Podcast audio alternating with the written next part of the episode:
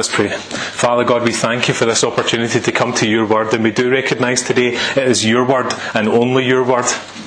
And Father, I pray that the power of Spirit, the Holy Spirit, would come here today and speak to us, Lord. Would you speak to us clearly from your word today?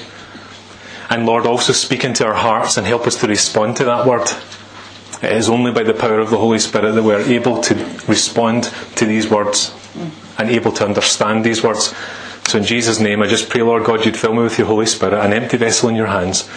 We pray, Lord, you'd cleanse us from all unrighteousness. Help us to be clean as we come before you and to be able to hear you clearly, see you clearly, and listen to you. In Jesus' name, amen.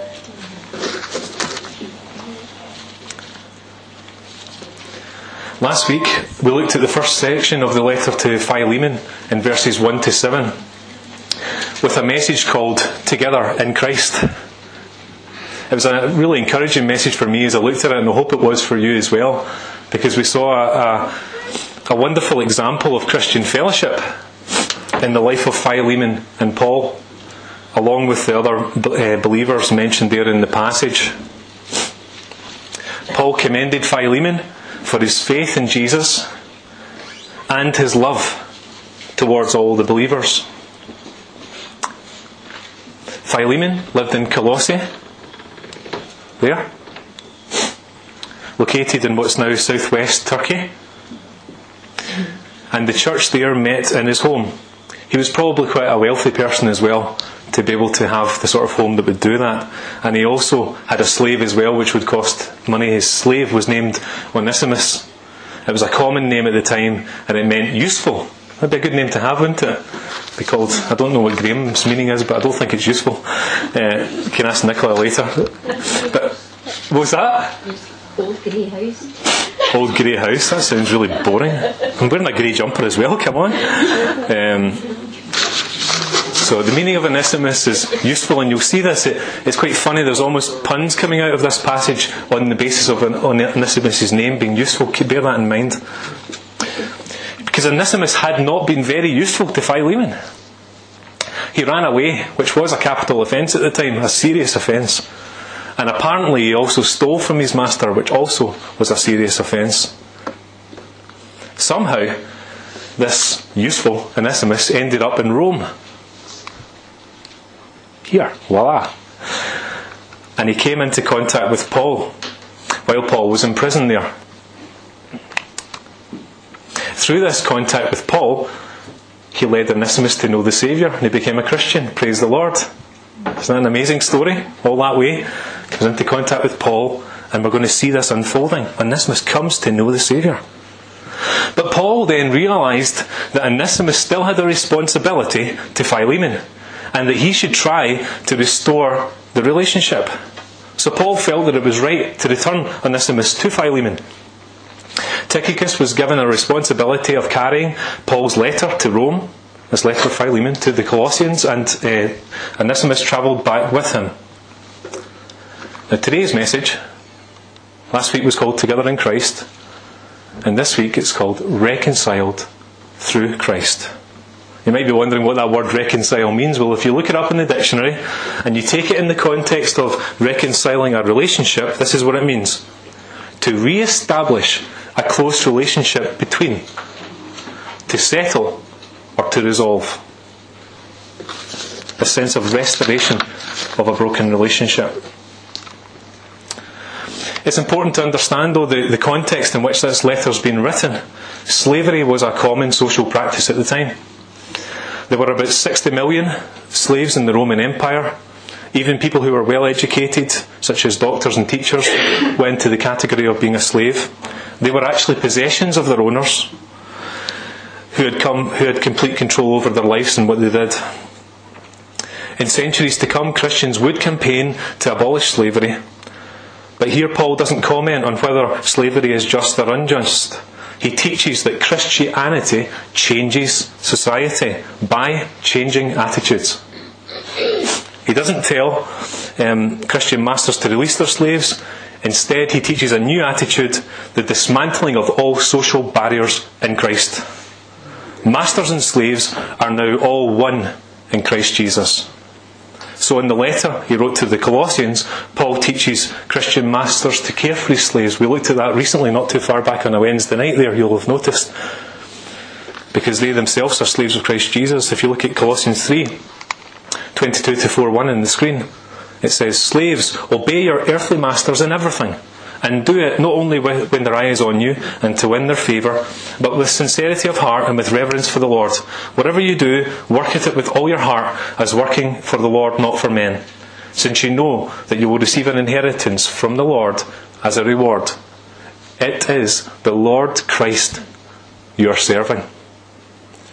Anyone who does wrong will be repaid for his wrong, and there is no favouritism. Masters, provide for your slaves with what is right and fair because you know that you also have a master in heaven. Do you see that there? How everything has been brought into one in Christ Jesus. In the letter to Philemon, this slave owner has actually been asked to make a radical difference by forgiving a slave instead of punishing him. It would have been the done thing to punish, in fact, it would have been expected. This forgiveness could be a sign of Christian fellowship and radical love. Let's now turn to the book of Philemon and read verses 8 to 25.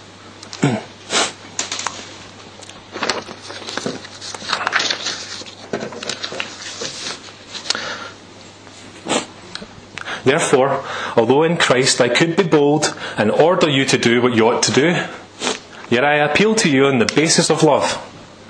I then, as Paul, an old man, and now also a prisoner of Christ Jesus, I appeal to you for my son Onesimus, who became my son while I was in chains.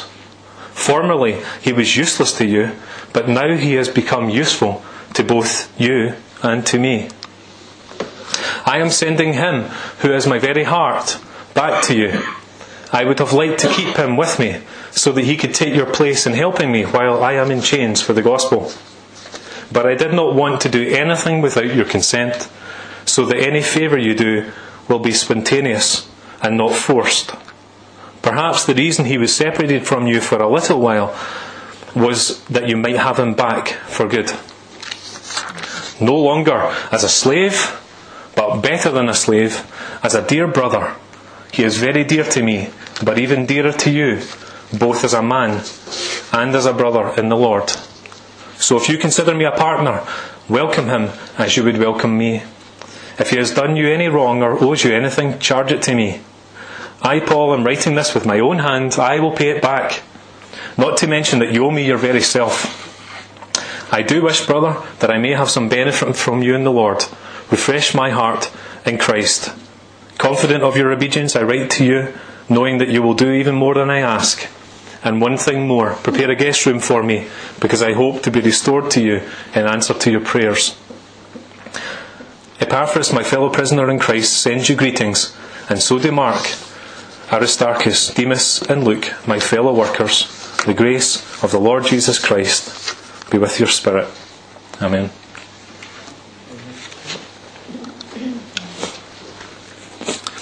After Paul's warm introduction to the letter we looked on last week, warm Christian greetings and Christian fellowship and love. Paul then commended Philemon for his personal faith and love that he displayed to the believers in the church. In verse 7, we looked at last week, he said this Your love has given me great joy and encouragement because you, brother, have refreshed the hearts of the saints. He was a refreshing Christian someone that encouraged others, somebody that looked out for others, somebody that displayed in practical ways the love of Jesus. And it's with these thoughts in mind that Paul moves into verses 8 to 9. Firstly, we see someone here who is encouraging forgiveness. He says, Therefore, although in Christ I could be bold and order you to do what you ought to do, even though Paul is an apostle with authority in the church, he didn't order Philemon to respond to this plea. And we can actually see throughout this whole letter that Paul's aim here is not to force Philemon into action, but to encourage him to respond. Here he says, to do what you ought to do. So Paul is clearly stating that there is a right and a wrong response here. And that Philemon needs to make the decision himself. He's not going to force him. He says, Yet I appeal to you on the basis of love. I then, as Paul, an old man, and now a prisoner of Christ Jesus. You know, Philemon, Philemon stood out as a believer who refreshed the saints, as we've said, and he was an example of faith and love. And Paul now appeals to him on the basis of that love.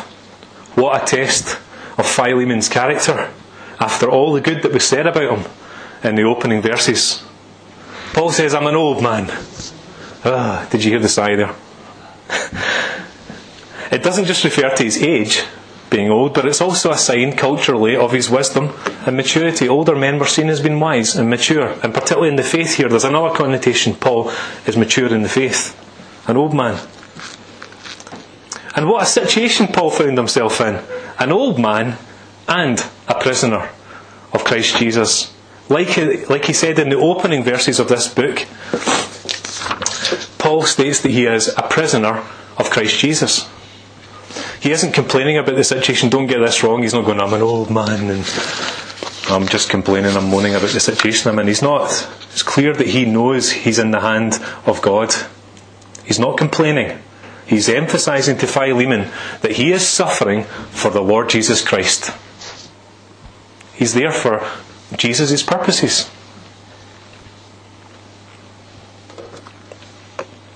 It is a personal appeal to Philemon, and he continues in verses 10 to 11. I appeal to you for my son Onesimus, who became my son while I was in chains. So Paul here he appeals for his son, Onesimus, who he says became his son while he was in prison. Paul often referred to new converts in this way. If you look, I'll not name all the scriptures, but it's all over the New Testament in Paul's letters. He refers to people who came to Christ through his direct ministry as my son. Even Timothy referred to him in that way. It's a lovely picture, isn't it? This father son relationship in Christ. So it seems very clear that Onesimus became a Christian under Paul's ministry. He continues, Formerly he was useless to you, but now he has become useful to both you and to me. His name meant useful. But Paul admits that he hadn't been very useful to Philemon in the past. Praise God for the next statement. But now he has become useful to both you and to me. This again points to the fact that Onesimus has become a Christian. And he is now a new creation. 2 Corinthians 5 17 uh, says, If anyone is in Christ, he is a new creation. The old has gone, the new has come. Amen. So we had someone encouraging forgiveness, firstly. Secondly, we've got someone needing forgiveness. So now Onesimus faces his first big challenge as a new believer. He needs forgiveness. His sins have already been forgiven by God. Praise the Lord for that. As we've been singing, Amazing Grace, how sweet the sound that saved a wretch like me. I once was lost, but now I'm found, was blind, but now I see. It's only by grace that we're saved, and his sins have been dealt with at this point between him and God. But there are still unresolved issues between him and Philemon. This wasn't an easy situation. It would have been very frightening for Onesimus and he couldn't be sure what the consequences would be if he returned. But like the prodigal son, who returned to his father after wasting his inheritance money, Onesimus was heading home. Is there anyone we need to ask forgiveness from? It's a challenge to us believers to seek to live at peace with one another. Romans 12 says, do not repay anyone evil for evil. Be careful to do what is right in the eyes of everyone. If it is possible, as far as it depends on you, live at peace with everyone. Paul continues in verse 12 I am sending him who is my very heart back to you. I would have liked to keep him with me so that he could take your place in helping me while I am in chains for the gospel. Do you see the heart of this? It's an appeal from the heart. Some people have accused Paul's letters of being wooden and like he was just intellectual and cold. We can't see that aspect here. We see Paul, this is his son. He's treating him as a son and a brother in the Lord. He loves Onesimus. He even wants him to stay with him, but he knows there's something that needs to be done. And it's a heart wrenching thing to, to, to send him back. But he's doing the right thing. But I did not want to do anything without your consent, so that any favour you do will be spontaneous and not forced. The ESV version says it a wee bit clearer. It says, But I preferred to do nothing without your consent, in order that your goodness might not be by compulsion, but by your own accord. You see, Paul isn't looking for a favour here. He's looking for Philemon to do good in this situation. And he doesn't want Philemon's response to be forced. And just to apply this, you know, how often do we do good in a difficult situation like this? This was not an easy situation, both socially, culturally, and individually. How often do we do good when we're in difficult situations like this? And how often do we do the good thing without being forced to do it by someone else? Are we sometimes not doing good just to please someone else who's watching us? Or is our motivation for doing good to please God? And that is the heart of this. Paul is going to great lengths here to make sure that when uh, Philemon, if and when he responds, he does it for Christ alone. And he's not pulling rank on him to force him to do it because if it's not from the heart, then it's not happening at all, is it? If we do not forgive from the heart, we haven't forgiven. Sometimes do we not just go through the motions? The appearance of it.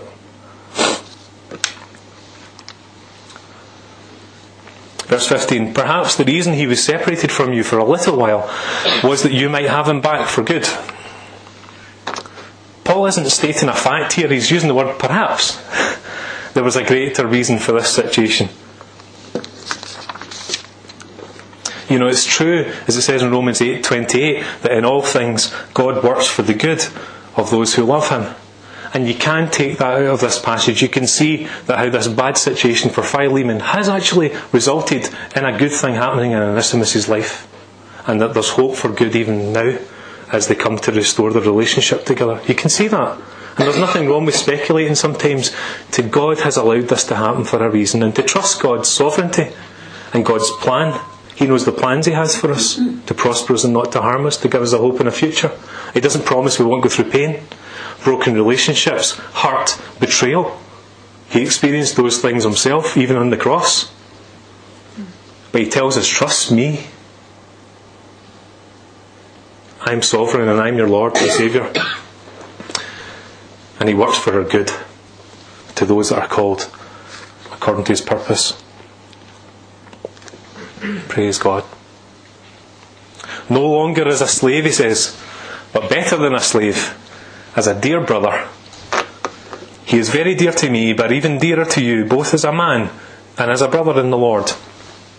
So Onesimus was to be welcomed back, no longer as a slave, but as a dear brother. Praise God for this. When Jesus saves us, we enter a new life. And in this new life, barriers are broken down. We, be- we become brothers and sisters in Christ. Isn't that wonderful? As we stand here today, as we meet here today, we are brothers and sisters in Jesus Christ. All equal in the family of God.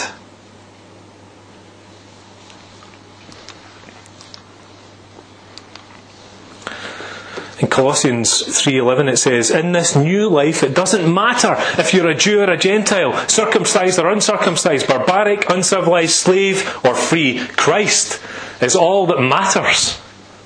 And he lives in all of us. You see that's what unites us. Christ in us, the hope of glory, the barrier breaker. There is no class structure in the church of Jesus Christ. There's no one better than another. And regardless of how people outside look on you, that's not the way God looks on you.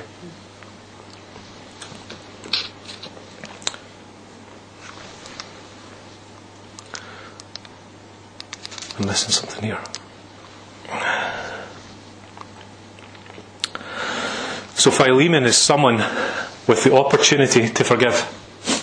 Notice I say opportunity, because it's not certain yet how he's going to respond. He has the opportunity to forgive. A commentator, Mark Dever, says this about the situation Philemon found himself in. He says, In the ancient world, forgiveness wasn't considered honourable. We might be thinking to ourselves, come on, Philemon, get on with forgiving the guy. It's the right thing to do. Stop being reluctant. But neither he nor anyone in the world around him would have been raised to think that way.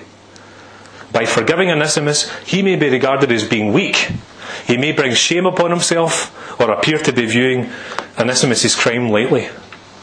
So just like Onesimus had a lot to face and a lot of fearful situation to face in returning home, so Onesimus, so, so Philemon um, had a situation where he could be looked on as being weak by doing the right thing.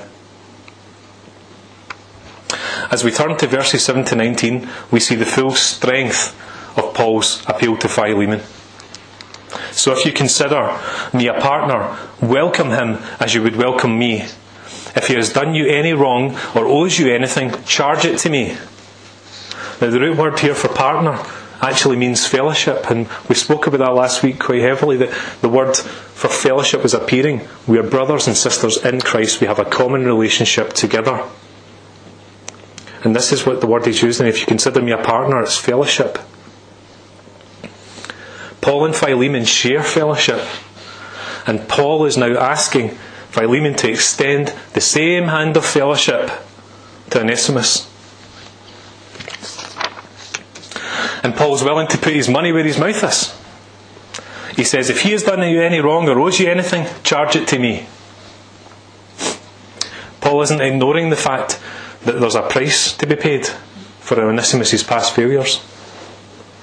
But he's prepared to stand in the gap for him to help bring about reconciliation between Philemon and Onesimus. Do you see that there? He says, I, Paul, am writing this with my own hand. I will pay it back, not to mention that you owe me your very self.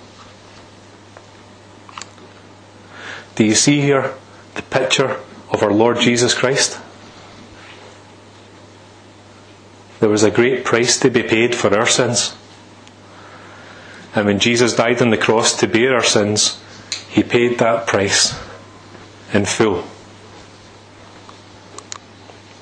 2 Corinthians 5 says, And all of this is a gift from God, who brought us back to himself through Christ. And God has given us this task of reconciling people to him.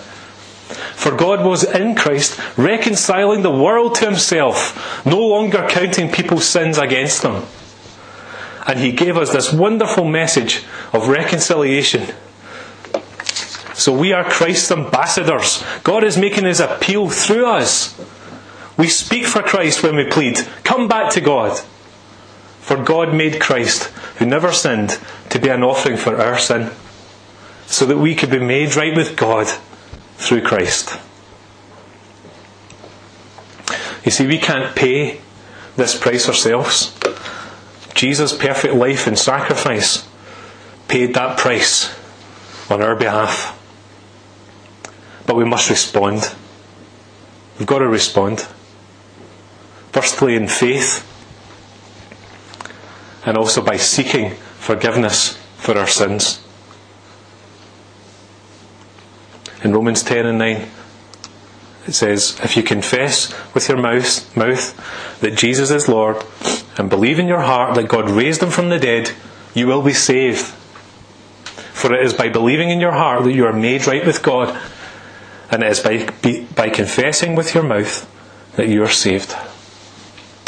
You see, it's not complicated. Did you ever think that the message of Christianity was complicated?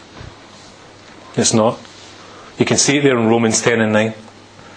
It's about faith, a response of faith in Jesus Christ, and a confession of that faith and in repentance and asking for forgiveness for the sins you've committed.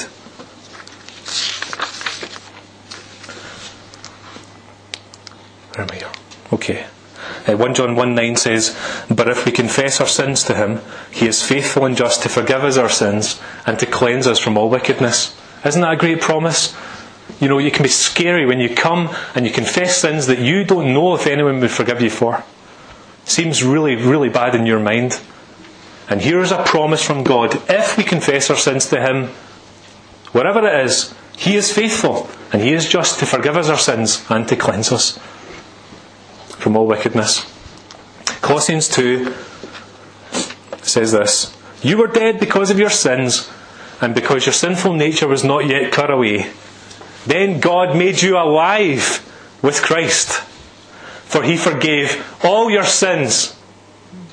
Praise the Lord. Is anybody happy? I'm really, I'm genuinely saying this from my heart. I'm praising God for this message. And I will praise God for the rest of my life that it's all about what He did in making us alive with Christ, forgiving all of our sins. He cancelled the record of the charges against us, and He took it away by nailing it to the cross. In this way, he disarmed the spiritual rulers and authorities. He shamed them publicly by his victory over them on the cross. This will be our song forever. It's already the song. Victory has already been won, people. You know, it's, it's, and I think honestly, the enemy is trying to get us to just sit back and not live in this truth. But we must live in this truth. It's all about Christ. All for Jesus and all in Jesus. Praise the Lord. And He has forgiven us our sins, and we need to stand in that truth, as it also says in Colossians. Don't drift from the truth, believer. If there's something in your life and heart that needs reconciled, you can bring it to God, and God will forgive you. He has already dealt with that on the cross. And you think the enemy's against you? Well, he's disarmed him too.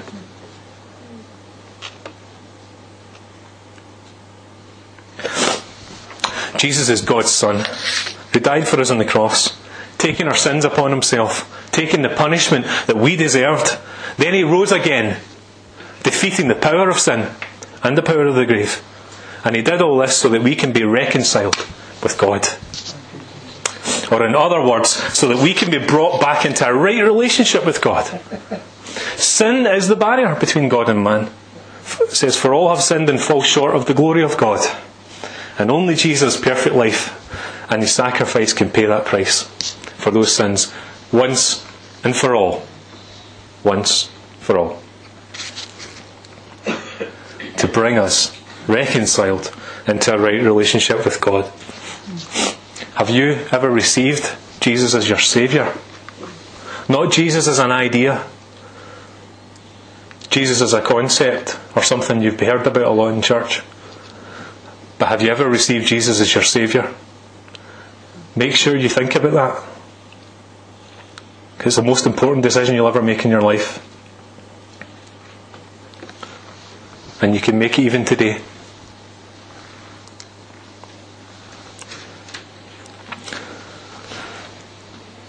Looking at verse 20. Someone with the opportunity to forgive. I do wish, brother, that I may have some benefit from you in the Lord. Refresh my heart in, in Christ. Confident of your obedience, I write to you knowing that you will do even more than I ask. You see, Paul was confident that given the truth contained in this letter, Philemon would offer forgiveness to Onesimus. This would then refresh Paul's heart. You know, the heart that was already breaking. I've sent Onesimus back. I didn't really want to because I love him. But I love Jesus and I know he's asking this to get sorted and I'm sending him back. So he's looking for a refreshing coming back. When we do good, it refreshes other believers, encourages each other in the Lord that we're at peace with one another. Let me ask a question in closing. Are any of us here holding something against a brother or sister in Christ? If so, can I say with sensitivity, this needs to be dealt with? If we allow unforgiveness to remain in our hearts, instead of being refreshed in our hearts, we'll be quenched. The Holy Spirit will be grieved. And our walk with the Lord is hindered. And I would encourage you today to forgive your brother or sister who has wronged you. One word of caution it's not always the best idea to confront in every situation the individual, Please pray about the situation. You should always be praying first and seek counsel if you need to. Every situation is different. There are consequences for wrong actions, though. And like in the case of Philemon, there may be a price to pay for that. But the first thing to deal with is the issue of your heart. You can forgive, even if the other party is not seeking to be reconciled to you. Or if they're not being repentant. You see, we can't control. We don't even know what happened in this situation. We're assuming that Onesimus went back and, uh, and that Philemon forgave him. In fact, many people believe this to be true because otherwise the letter would have been ripped up. Because no way would Philemon want the church or anyone else to see this letter if he did not, not respond positively. But you can't always control the other person. You can pray for them. But you must forgive in your heart. I could quote multiple other verses, but I'm going to speak about Jesus. Forgiveness comes first, you see. Forgiveness is an act of grace. Like the grace of God who sent his Son to die for our sin. Jesus said on the cross, Father, forgive them. Didn't wait until the day that I said yes to him and said sorry to him. He forgave first. And I believe in my heart this is a killer in the church. That if the enemy can get us to harbour unforgiveness and bitterness, especially towards other believers, we are hindered in our walk with Christ. And I believe for new beginnings, God wants to express something powerful in this community, and in order to do it, the light has to be bright. And I would just encourage us keep short accounts in our relationship with each other. Do good. Forgive from the heart. It doesn't excuse bad behaviour. Bad behaviour has a price to pay, as we've already said. And it can be quite serious at times, and it doesn't always mean the relationship is going to be back to the way it was. That's not all your responsibility. Remember Romans? As far as it is possible for you, live at peace with everyone. You're not accountable for someone else. But let's leave here today encouraged by this message that we can be secure in Christ, that if we confess our sins to Him and we leave this, if we have unforgiveness today, we leave it at the cross and we say, Jesus, you forgave me my sins, I'm leaving that brother and that sister's sins at the cross with, with, with mine. We need to leave it there so that we can live the new life in Christ. Let's not let anything hold us back. He welcomed us unconditionally. And we must unconditionally forgive.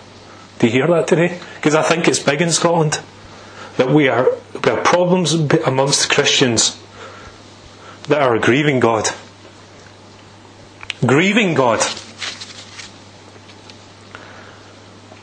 And let's just be encouraged today not to grieve the Lord. So, whatever situation we find ourselves in, and probably will move between these situations for the rest of our lives, will either be someone who's encouraging forgiveness in the fellowship, believers, will be someone who's needing forgiveness, or we're somebody at the other side with the opportunity to forgive. You know, we can help others. We can be a minister of reconciliation. That's what that passage was saying earlier on. We're ambassadors. Just as we've been reconciled with Christ, He has given us the job of being ambassadors, ministers of reconciliation. So it's our job, folks if we see problems to come alongside in love and to say, please do good, brother, please do good, sister. If we need forgiveness, we've got a Saviour that's faithful to forgive. And as we've seen today, the Christian should always be, always be willing to forgive, always be able to forgive.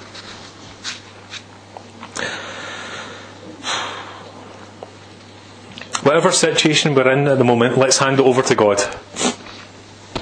We're going to watch a video clip now, and let's take time to pray about this and ask God to help us and guide us as we respond.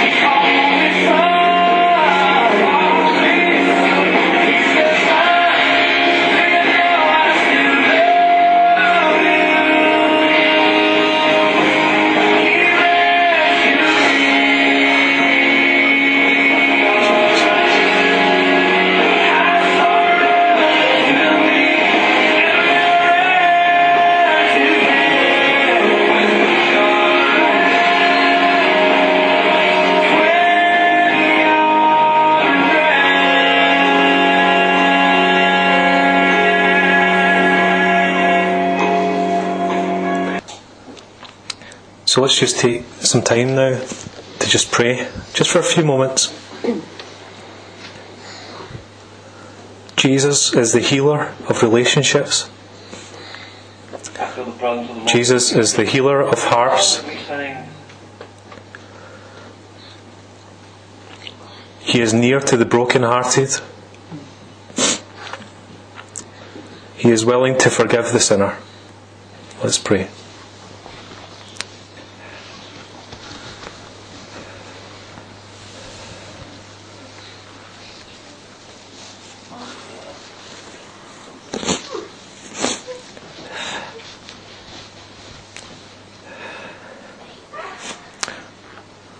Thank you for your forgiveness, God. Thank you that you have open arms and that we can run to you and that you love us. You always have loved us. You loved us before we ever loved you. You're our Lord and Saviour.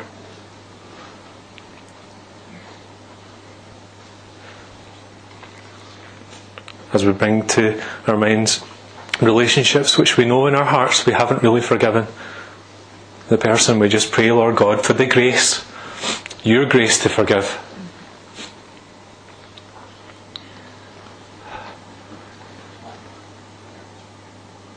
And thank you, Father, that as we come to you directly for forgiveness, we receive it.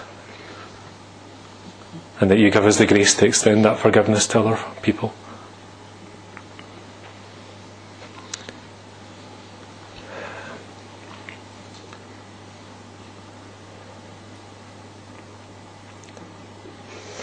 If you feel like you've been like a kind of running away from God instead of running to Him, just turn.